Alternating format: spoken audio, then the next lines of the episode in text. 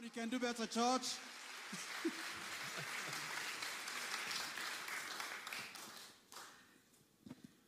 Well, good morning, everybody. Well, this was such a welcome. Good morning to all of you online. I'm sure I was, yeah, yeah. But anyway, great that you are here. Great to see you today. And uh, if you've been following this series, which has been in conjunction with our um, 40 Days of Prayer book, that you will see that this is a rhythm that is an essential rhythm of Christian life, and it's the rhythm of worship. Uh, next week, however, you have a bonus rhythm. And uh, that rhythm is with Rich Horn, and it's the rhythm of community. And if I would say, I just think that's an essential. That's an absolutely essential rhythm. Um, worship. I remember I was a young Christian and I was uh, sitting at this meeting and I, I just sat there. I was having a day. Uh, I had a few of them actually. I had a few days like that where I just thought, I don't feel like it. In fact, I don't really know why I was there really because I just sat there and I thought, I don't feel like it. And I I just felt a sort of prompt from God as to uh, why aren't you worshiping? So I said, I don't feel like it. I don't you ever get that. You know, don't feel like it. I mean, it wasn't actually a one off. I knew I had a tendency just, I don't, I don't feel like it. And then um, I felt the Lord just say to me, Am I worthy? Well, that shook me to the core. I just thought, oh my goodness me, I never even thought about that. Oh God, I thought it was all about me. But it's not, it's all about Him. And I thought, oh Lord, I, I really struck a chord in my life. So, in regards to worship, we often associate it with music and song.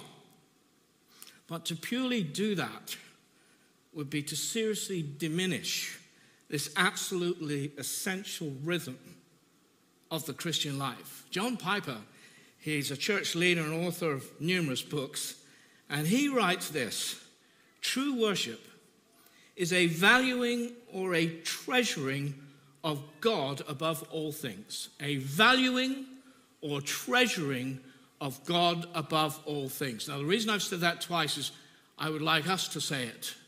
Okay? So I'm just going to say it a third time and then we're going to say it together.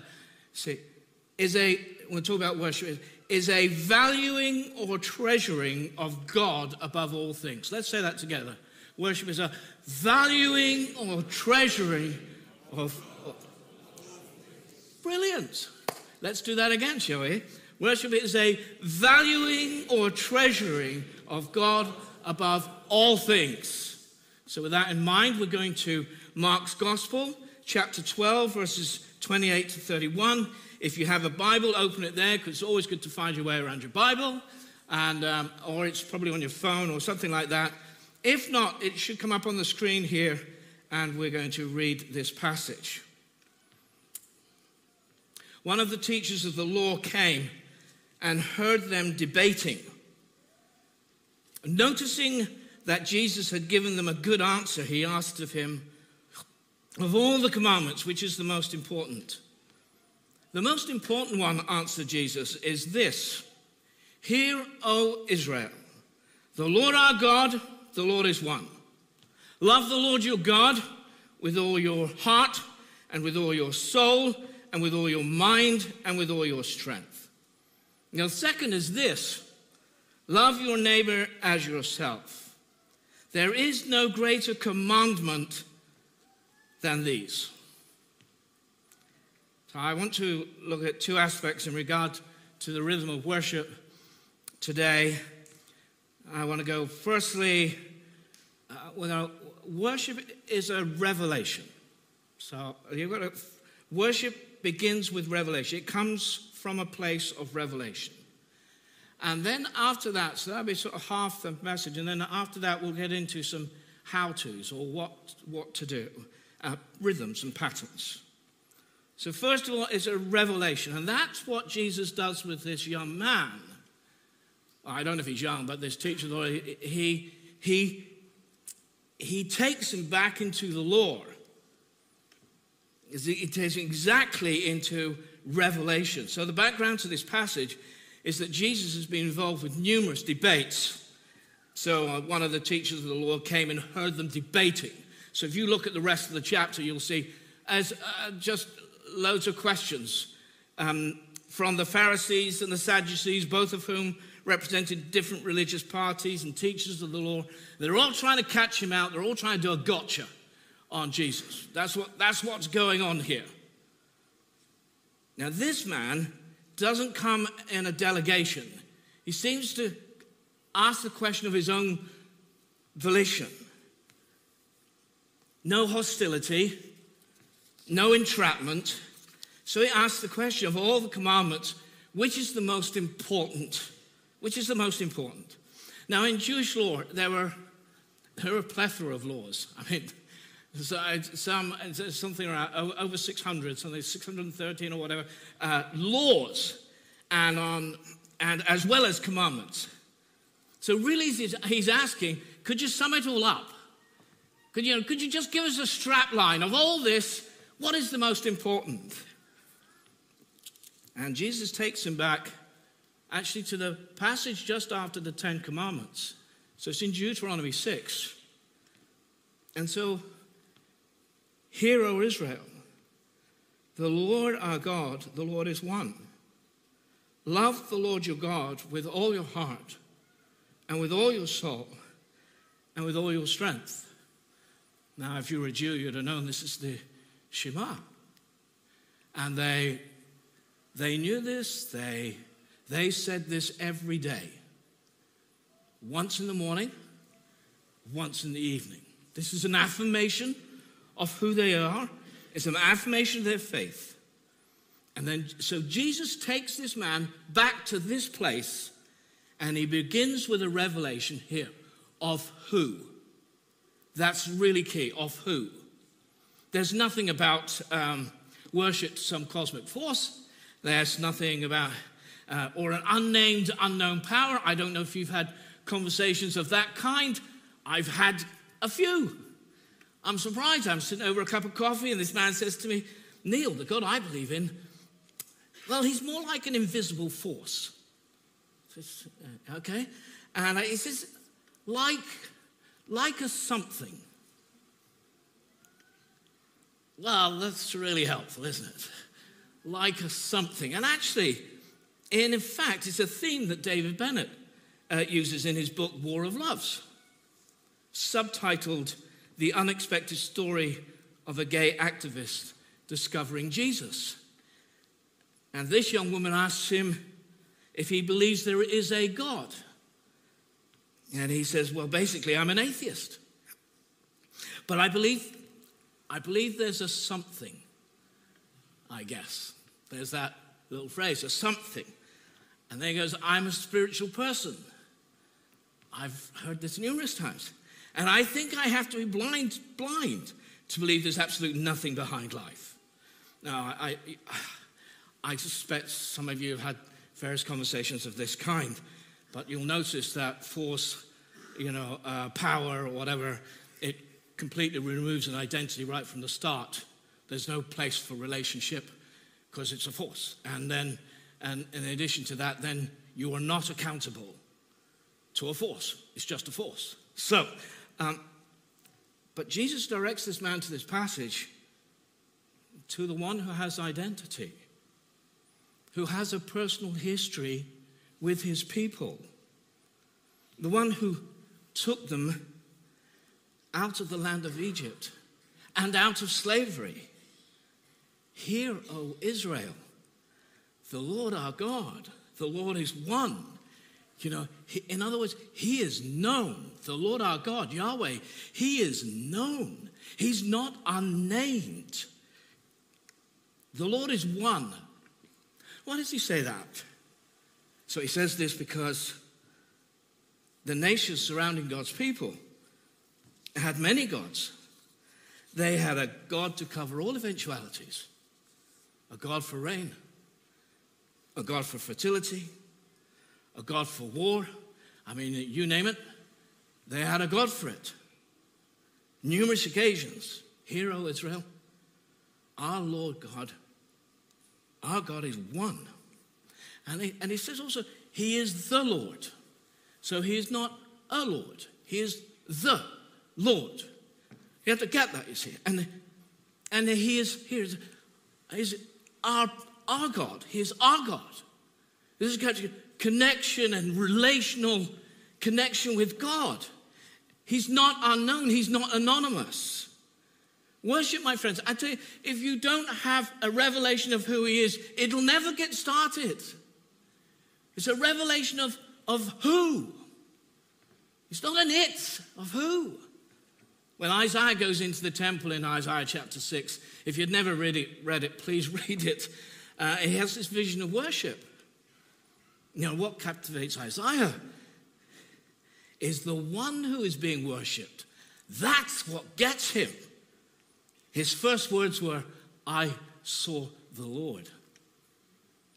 High, exalted. Train of his robe filled the temple. This just has a massive impact on Isaiah. I mean, he's blown away by it all. And the, the robe itself is never described. He only gets as far as the train. It's a train of his robe. It's just magnificent. And listen, it fills the whole temple. It's a sight bigger than this building, I can assure you. And all he can see is the train of the rope. Isaiah's just struck by it all, and, and around the Lord there is worship.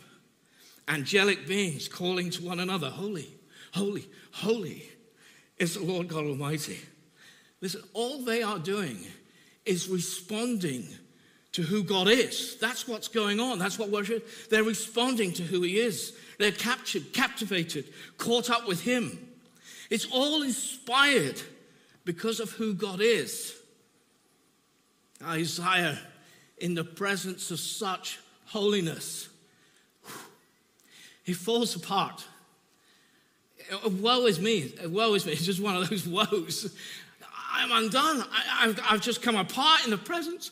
I've never experienced such holiness. And then, as one of the things he says, is, and one of the things he notices is, I'm a man of unclean lips. This, this man was considered the most righteous man in, in Israel. A man of unclean lips. And God atones for his sin. And he transforms this man and puts him together and sends him on mission. Worship begins with a revelation of who. You know, to, Lord the love, to, to know the Lord is, is to love him for who he is. And to love him for himself. We don't love the Lord for benefits, for gifts. You know, first of all, you've got to love him for who he is. You won't really progress in the Christian life if you don't get that. In my early years of being a Christian, I, I, I, I, I, I walked away. I just walked away, and but he didn't. He didn't walk away from me. I left him. He didn't leave me. And when I'd given up on myself, he hadn't given up on me. And I was so ashamed of my life. He still called me his son. And he pursued me. Somebody wrote this phrase about the hound of heaven. And God on my case all the time. Sometimes it was exhausting. I was in places I didn't want him to be in. God, loving me. He never left me. And one day I'm sitting at the kitchen table and I'm done. I've had enough. I'm sitting at the table, I give up. I wanted to sort my own life out. And I was never going to do it. This is just a joke. I thought I could sort my own life out. Anyway, I'm sitting at this kitchen table and I'm sobbing. I'm sobbing. God comes. I, I tell him I'm sorry. I'm sorry, and I name things. I, I'm sorry I did this. I'm sorry. You know all about it. And I, so, forgive me, Lord. And the shame and guilt of all those years walking away roll off. Listen, I'm not saying that they're not tempted to come back again. But the Bible says there is no condemnation for those who are in Christ Jesus. Do I get an amen to that? Amen. There's no condemnation to those who are in Christ Jesus. Experiencing the love of God and the forgiveness to clean on the inside. It's just an overwhelming remembering the clean on the inside, experiencing the loving kindness of God who, who died for me. Jesus died for me and transforms my life. And this is a gospel of grace. That's good news. And grace is, is about undeserved favor. Well, if ever there was an undeserved, it was me. And uh, God, God did it. See, we love him for who he is. He reveals himself to us. We love him because he's lovely. And I, oh, I love him because he's truly wonderful. It's a revelation, it's an encounter. I was thinking about this uh, in, my, um, in my room as I was preparing for today. And I, I sat there and I just, I just cried with the love of God touching my life all afresh and anew. It is an encounter. But it's not just one encounter. We're in a relationship with Him, Christians. So, how do we do this? So, say, well, how do we do it? Heart, soul, mind, strength. Love's not some superficial thing. It's often portrayed like that in, in our culture. It's not casual. It's something that comes from the very depths of our being, heart, soul. It comes from deep inside. It's from the deepest part of me. Hence, that's why it is from the heart. It comes from the heart. We don't initiate this love, by the way. You know, I'm going to love the Lord. No, no, His love, His love is shed abroad in our hearts. It's that we love. Why do we love? Because what? He first loved us. It's all a response to Him. In the book of Revelation, And Jesus has a word for each of the churches, seven churches. And the word to the church in Ephesus is basically, you have got it all together. You want to read it. I mean, the list is impressive.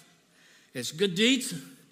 I know your good deeds, your hard work, sound doctrine, perseverance, enduring hardship, stamina. Uh, one thing, just one thing. You've lost your first love. Question Have you? Christians, have you? Have you lost your first love? It's a really good question to ask because sometimes we just get into the routine of doing things or whatever, and that seeps away. Have you lost your first love? How do we continue with that first love? I think one of the things that I say is continue as you first started continue as you first started. Now, what I mean by that is it's everyday dependency. Everyday dependency. This is what's so important. When I first became a Christian, I wanted to talk to the Lord about everything. Everything. I, about, you know, nothing seemed too small, nothing too unimportant, nothing too trivial. I just found somebody who loves me so much. I just want to talk about everything. And, and, and to be honest, there's a lot to talk about. Uh, I, I needed to talk through. I, I, but I wanted to grasp everything I could get in this new life with Jesus Christ. You know, but along the way, our lives get ordered, ordered, and sometimes the chaos gets removed, and there's a bit of order into our lives. And, and we can lose that dependency on Him. Strangely enough, thanks, I'll take over now. I don't know, we, it's just a subtle thing that happens.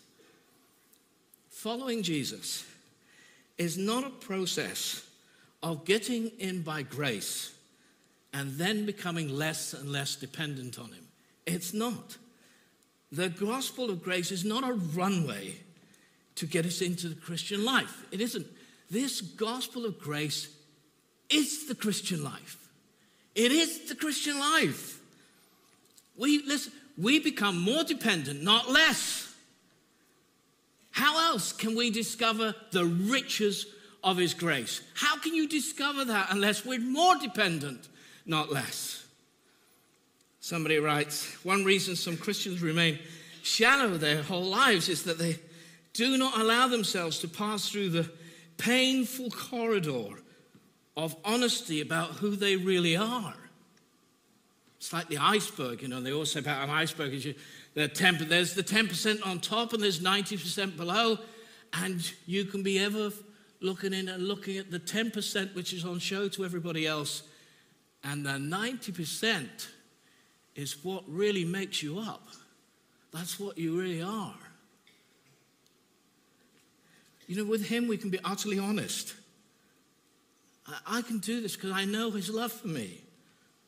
I can bring my shame, my disappointment of myself still happening, my indifference, words that I say, thoughts. I'm good at that one. Thoughts, because nobody can see them, but I, I know them. And, uh, and deeds. Sometimes the Holy Spirit prompts me. Just a little nudge. Not sure that was very kind. And then, uh, and then it, prompts me about, do you know what? You're so self absorbed, you missed all about that person. He's right. You know, these, we can bring all this to Him. He wants to change us from one degree of glory to another. Church, my friends, you can bring it all to Him. It doesn't matter how long you've been a Christian and how disappointed you are in yourself. Doesn't just bring it to Him. You're so loved, so valued. And when you mess up, you can take all your weaknesses and failures and you would say, Oh, you must get bored. Not again. Yes, again. And he'll just, he'll take it. He'll love you. God's grace gives us the courage to face the painful truth about ourselves. Why? Because we have a safety net of the gospel of Jesus Christ who died for us that we might have new life in him. Has a great safety net. You can bring it all. Every day, dependency on Him. Continue where you first started. Second, Hebrews 11, verse 6 says, Draw near to God and He'll draw near to you. Church, God's primary revelation of Himself is in His Word. So I'm asking you, be serious about His Word. Please do that. Because the God of the Bible speaks. His word feeds me, it nourishes me, it tells me all about him and what he is like and how I can how I can come to him and how I can approach him. It tells me all these things. It tells me who he is and who I am now in Christ. Be serious about his word.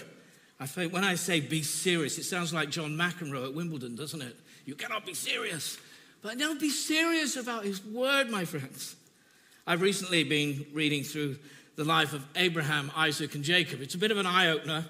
If you've never been there, you think, how does God use these people? it gives you a lot of faith for you, I tell you. You want to read it, and then, but alongside it, I've been reading short commentaries. And I, have just taken a little bit of passage each day and I, I read a little bit of the commentary, and I've made notes in the commentary.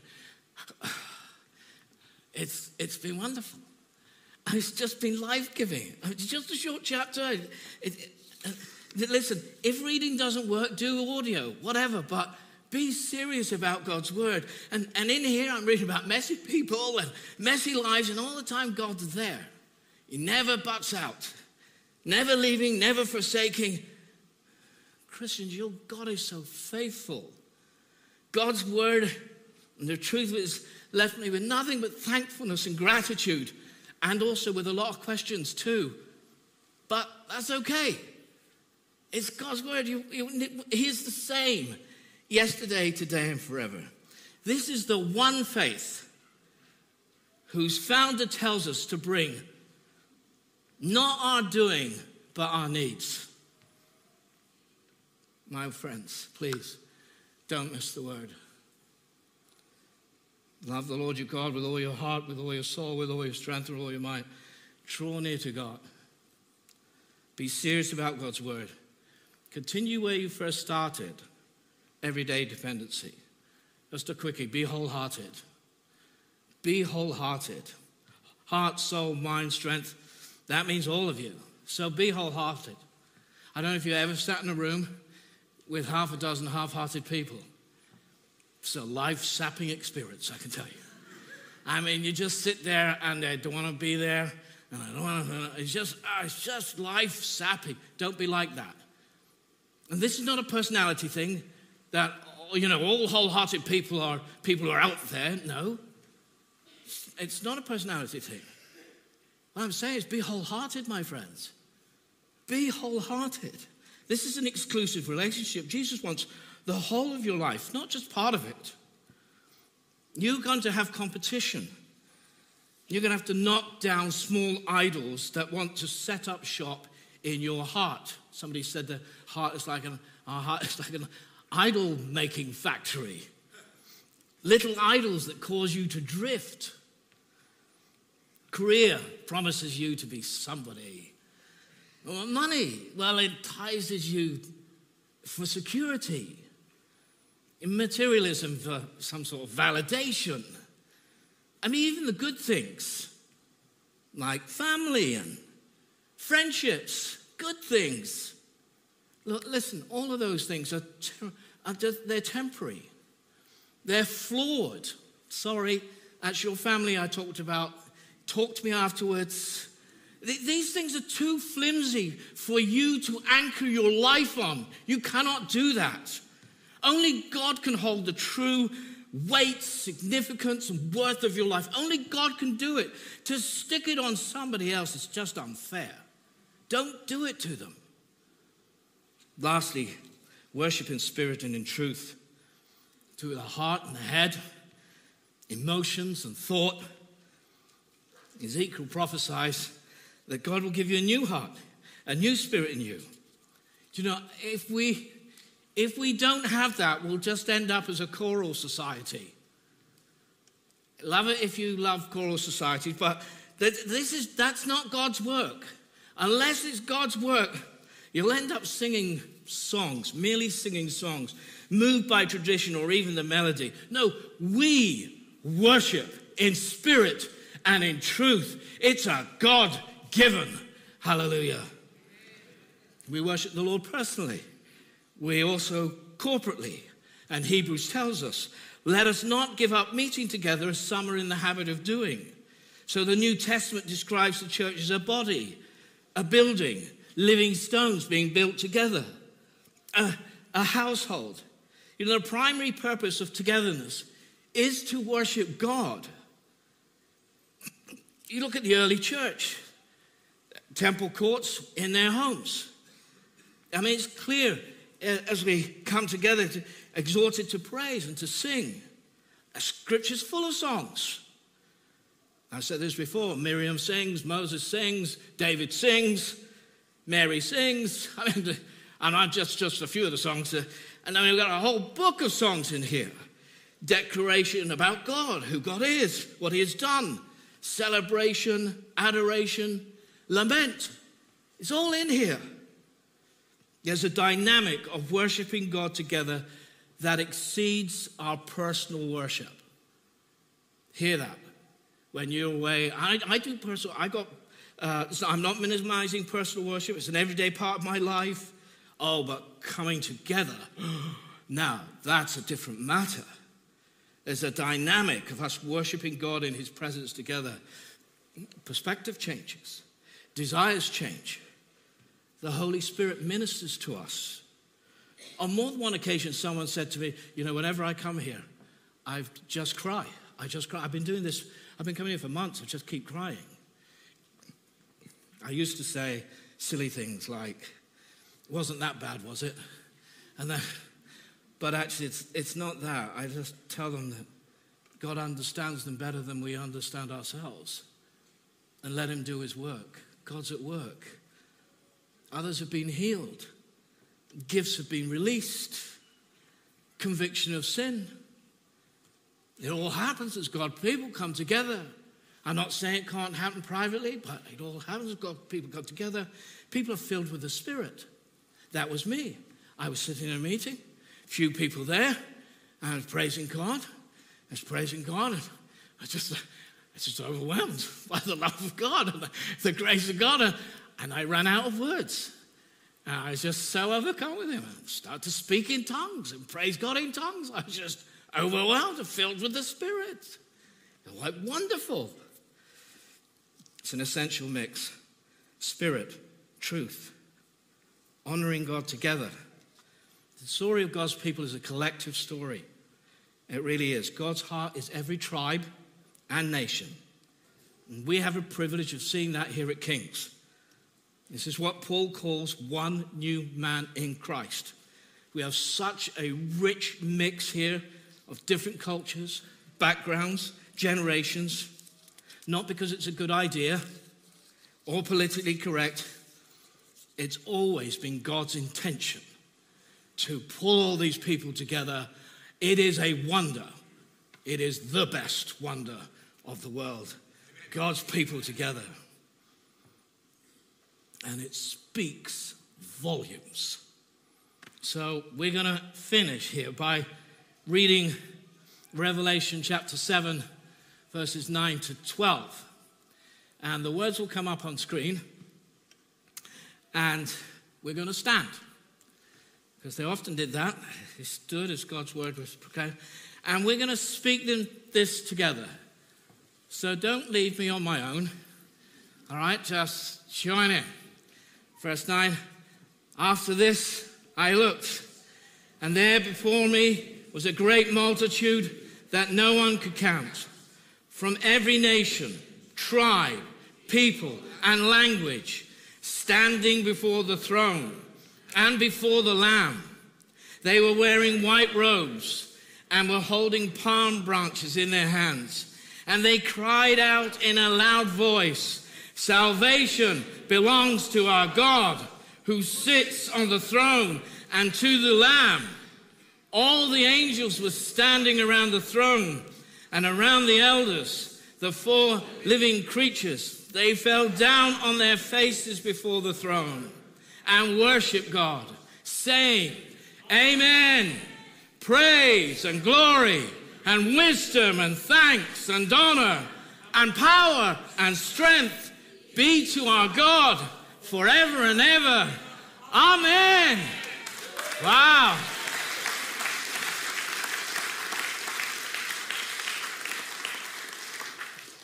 I believe we're going to break bread now, aren't we? Is that right? So, what a great opportunity for us together as this wonderful company of people. Just, just a glimpse. You read just a, we're just a glimpse of what's happening in heaven, what we will see, and then what, what better is it for us to have a meal together? Praise God. Thank you.